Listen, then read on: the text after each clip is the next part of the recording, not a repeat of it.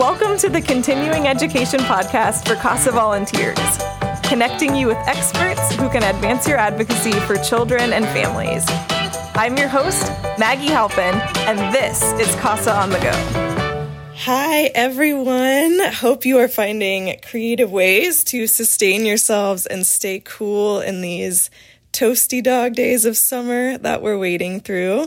Uh, thanks so much for joining us for what I hope will be a refreshing conversation with our wonderful guest today, the one and only Naomi Sawyer. Um, I'm so happy that you're here with us, Naomi.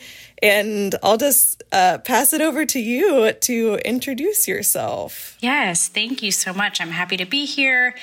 And I'm just really excited to share some of my experience working in the child welfare, child welfare field.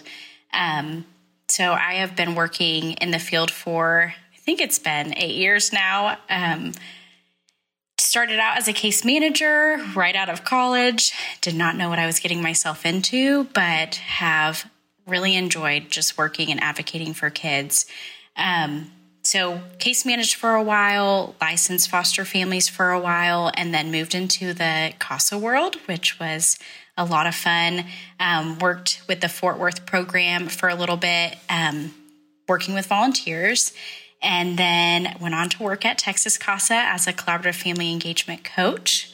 And then, in the midst of all of that, had the opportunity, and um, my husband and I were approached to actually um, taken a sibling group of three that I had previously been the case manager for. And so did that very briefly and were able to get them with a relative. And so um, all of those experiences have been extremely eye opening, and I've learned so much along the way. So, again, super happy to be here. Well, I am just thrilled that we are going to get to learn um, from your deeply rooted perspective uh, that you, I mean, when I was trying to think of how to introduce you, it's like I don't even know how to capture all of the different, you know, roles and ways that you've uh, like experienced walking alongside youth, advocating for youth and families.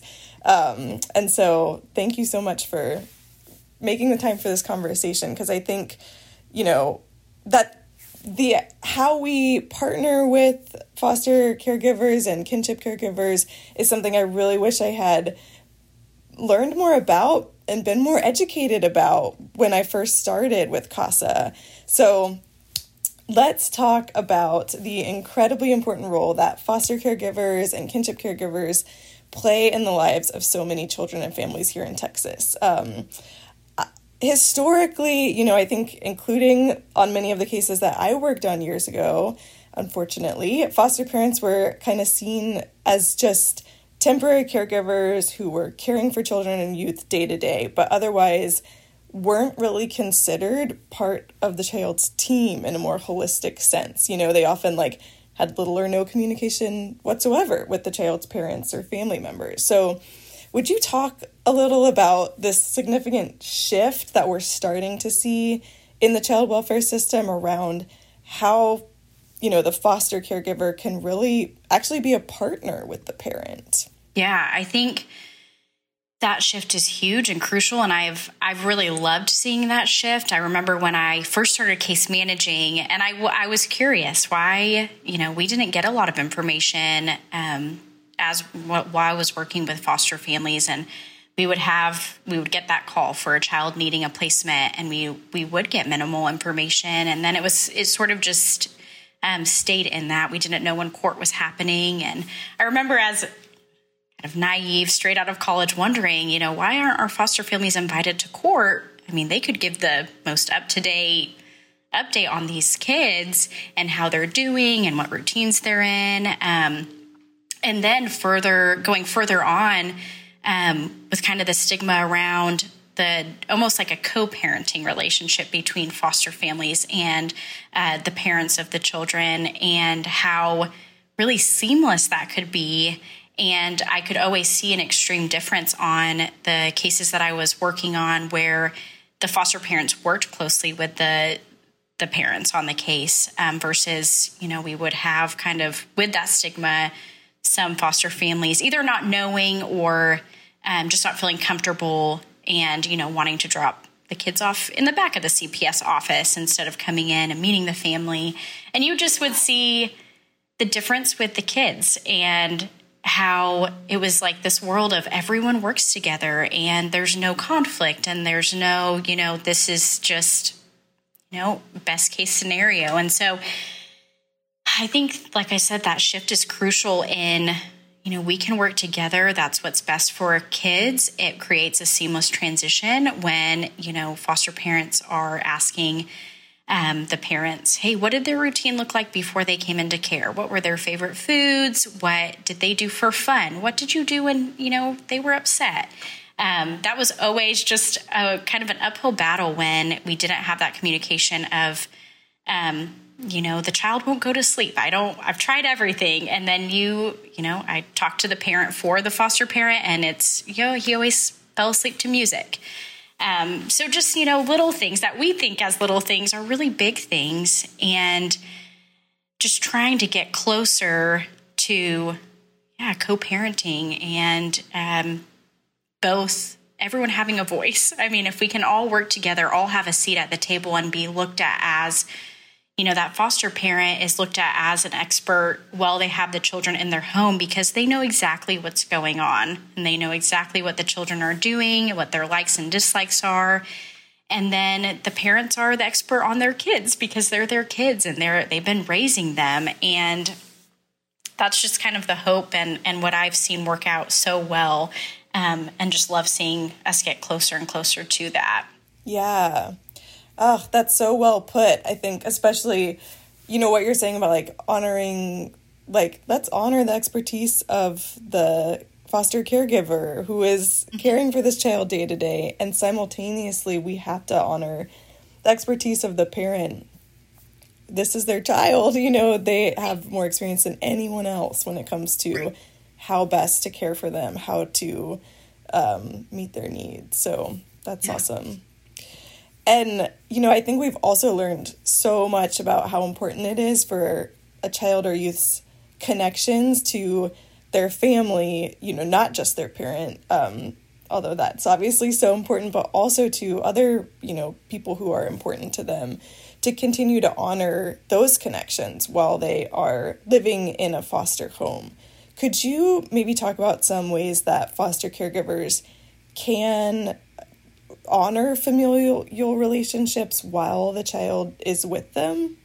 Yeah, that's a great question. And I think that's something that I've learned more and more about as I've worked in the child welfare system. And I think most recently as a collaborative family engagement coach, helping teams navigate that and how can we really preserve, preserve this. Um, and I think, again, I think, and I'll say it over and over again, but bringing everyone to the table and just learning from each other and um, just asking questions like, how did you all celebrate birthdays?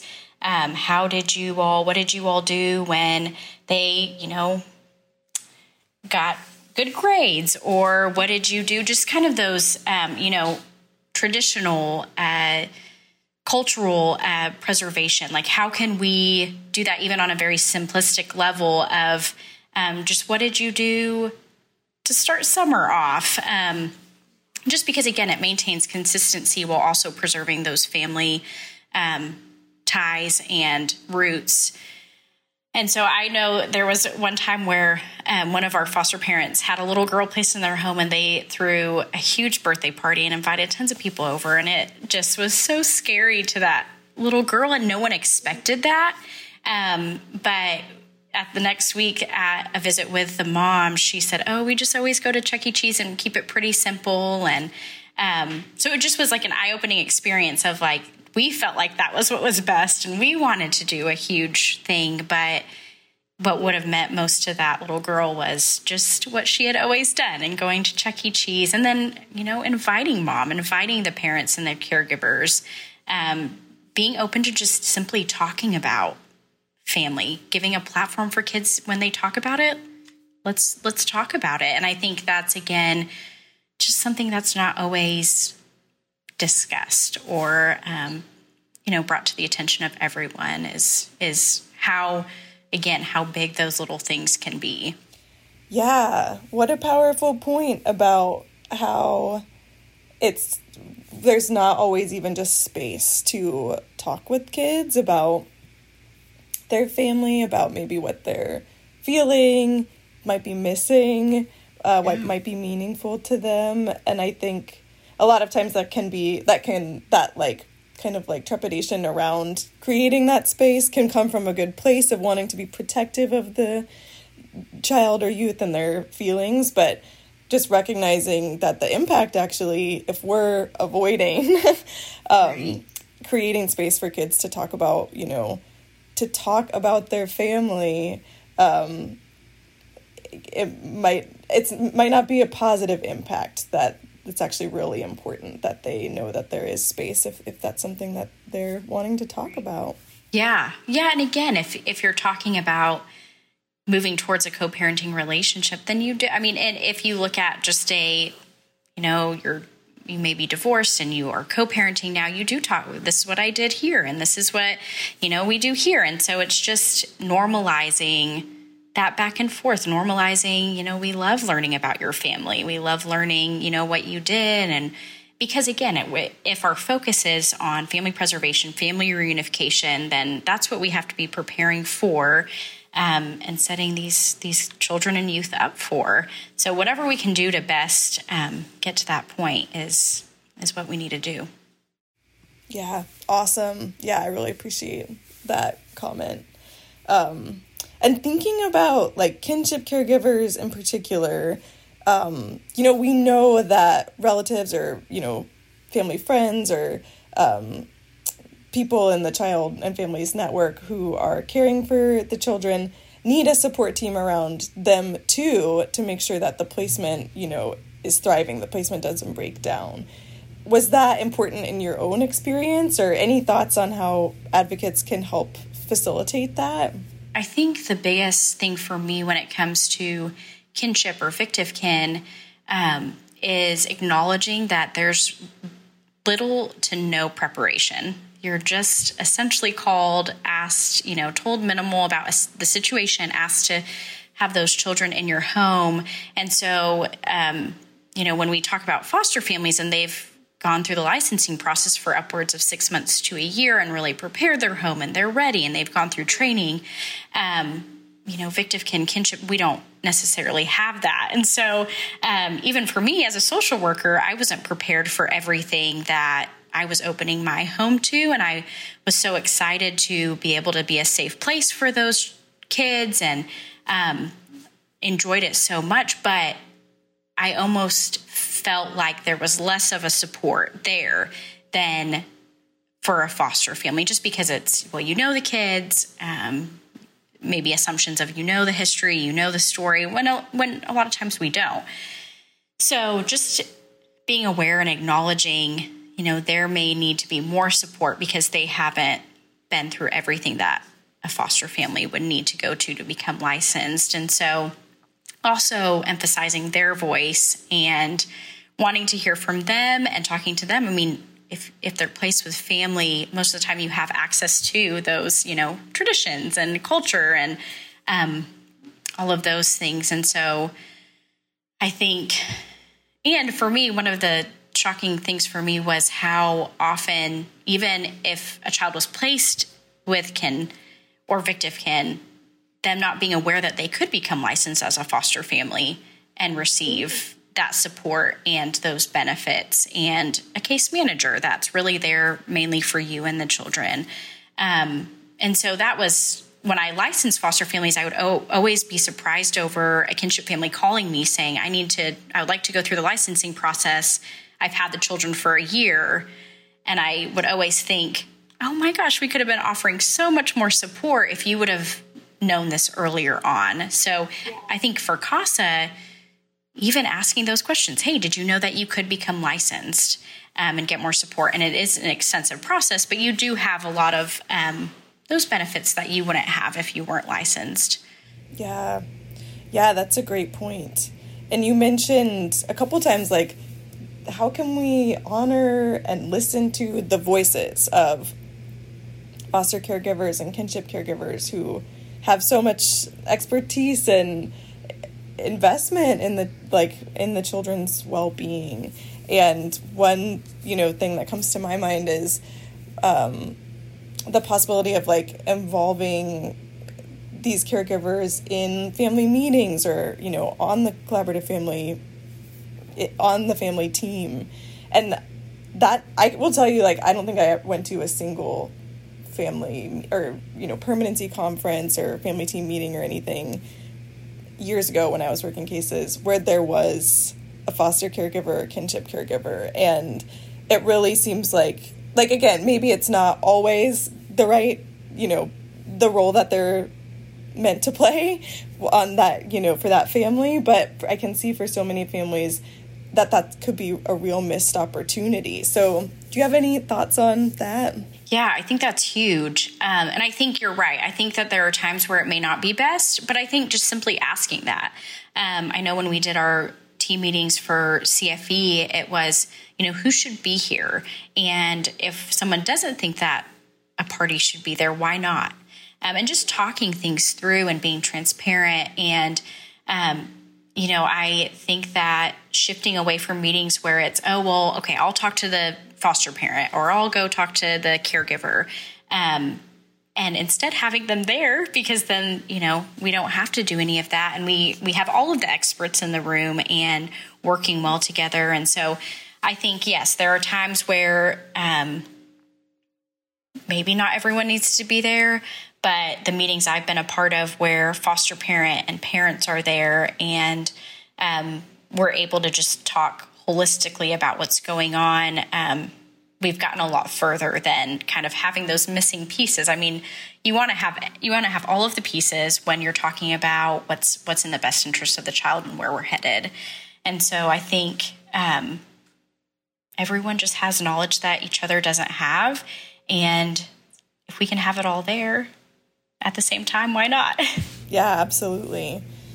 Where our, goal is, you know, hopefully be able to reunify this family. And so to have right. everyone on the same wavelength working towards that goal together. Um, right. Yeah, so important. I have so many stories about families who just worked so well together and ended up being even a support after all the professionals left the situation when the case was closed, even just being a resource support um, for each other. And then for the foster families, I mean, they loved still being able to be a part um, of those kids' life. And so I just think that that's best case scenario. And I know it doesn't always work that way, um, but I just always loved seeing those outcomes.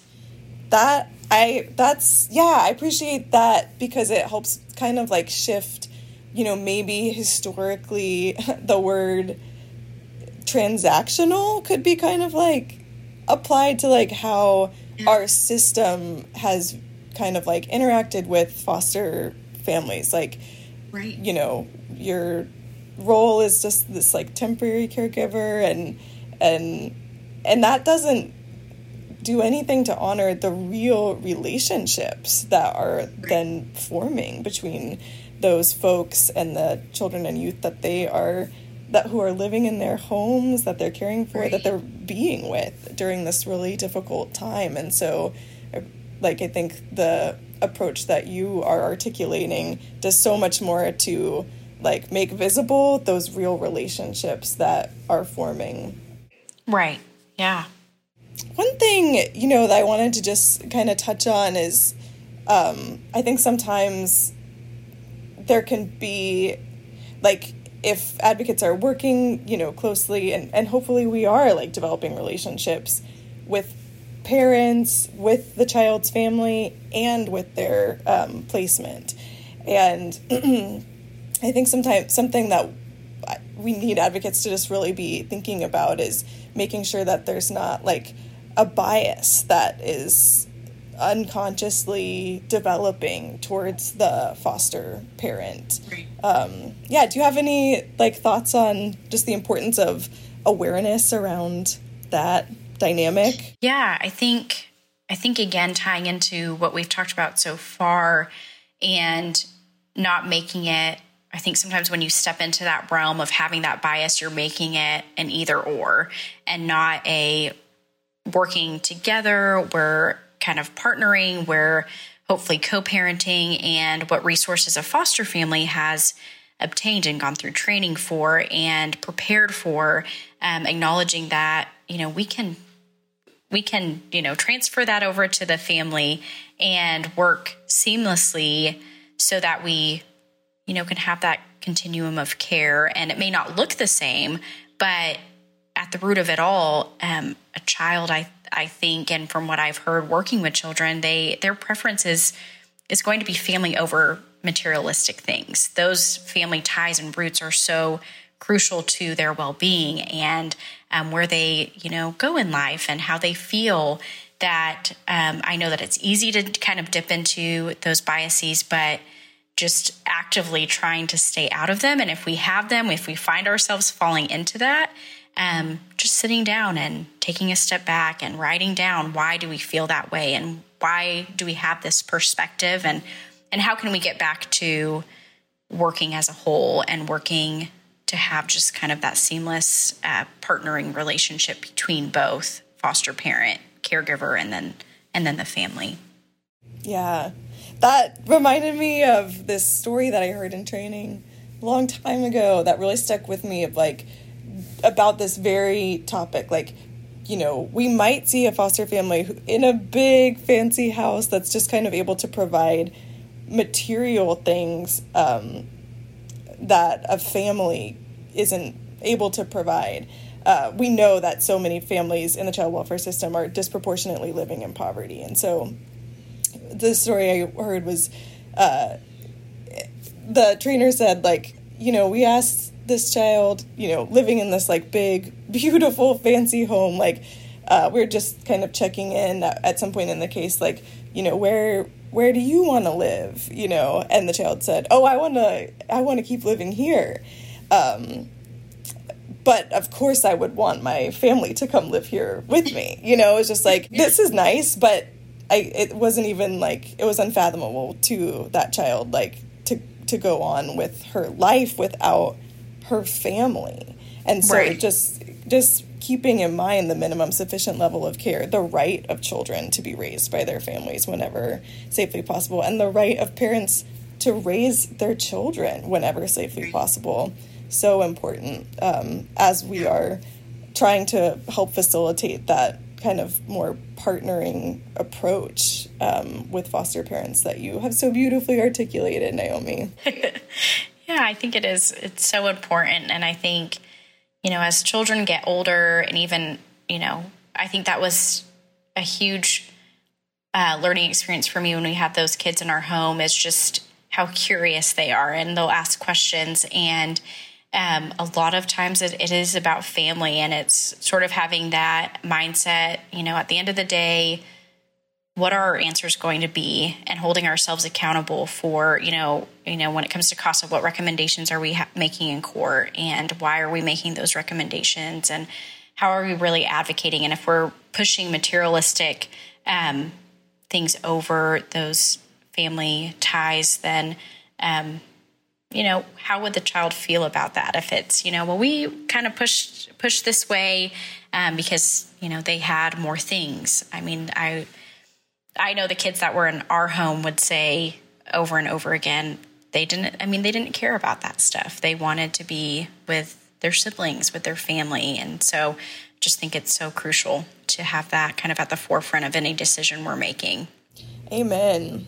Uh, Naomi, thank you so much for this conversation. Before we wrap up, any final thoughts that you want to add? Yeah, no, I think, and I'm again so honored to be a part of this conversation. And my hope is just as we continue to shift that every uh, every person at the table feels valued in kind of their place in the system and their role that they're in. And so I hope everyone feels like their voice is heard and um, listened to. And I feel like the more collaborative, collaboratively we can work together, the better. Awesome. Thank you, Naomi. And thank you, everyone, so much for tuning in. Thanks for listening to CASA on the Go. Join us next time for more dynamic continuing education brought to you by Texas CASA.